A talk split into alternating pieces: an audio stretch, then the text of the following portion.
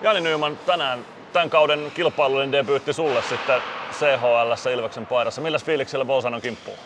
Ja todella hyvillä ja odottavilla, että tosi hieno paikka tää kaupunkina ja nyt varmasti ä, väkeä tulee halliin tänään, niin varmaan tosi hyvä meininki tuo hallissakin. Just näin, no teillä on aamujäät takana, mikä fiilis oli aamujäillä? Loistava, loistava, odottavat niin kuin äsken sanoin, että nyt vaan iltaa kohti. Tää on aika lämmin halli, minkälainen toi jää oli?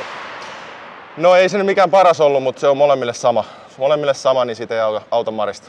Vaikuttaako se jotenkin, pitääkö sun omassa pelissä huomioida jotain sen jään suhteen? Ei, antaa mennä täysillä vaan. Just näin, no mitäs Pennanen ja kumppanit on näyttänyt teille vastustajasta, Jose Bolsano tänään vastassa?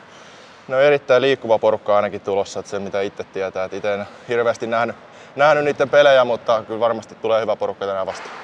No sä olit kokoonpanossa mukana tuossa Pardubicen pelissä, minuutteja ei tullut siinä, mutta miltä jengin peli näytti sil- siinä ottelussa? No loistavalta, että hieno voitto saatiin sieltä, tärkeä, tärkeä avausvoitto ja nyt vaan tänään illalla samanlainen esitys, niin hyvä tulee.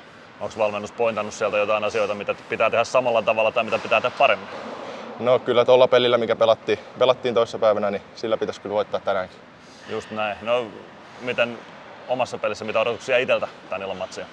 No tietysti hyvää kokonaisvaltaista peliä, että tietysti jos saisi muutaman laukauksen, jos saattaisi vaikka maalinkin menee, niin olisi loistavaa.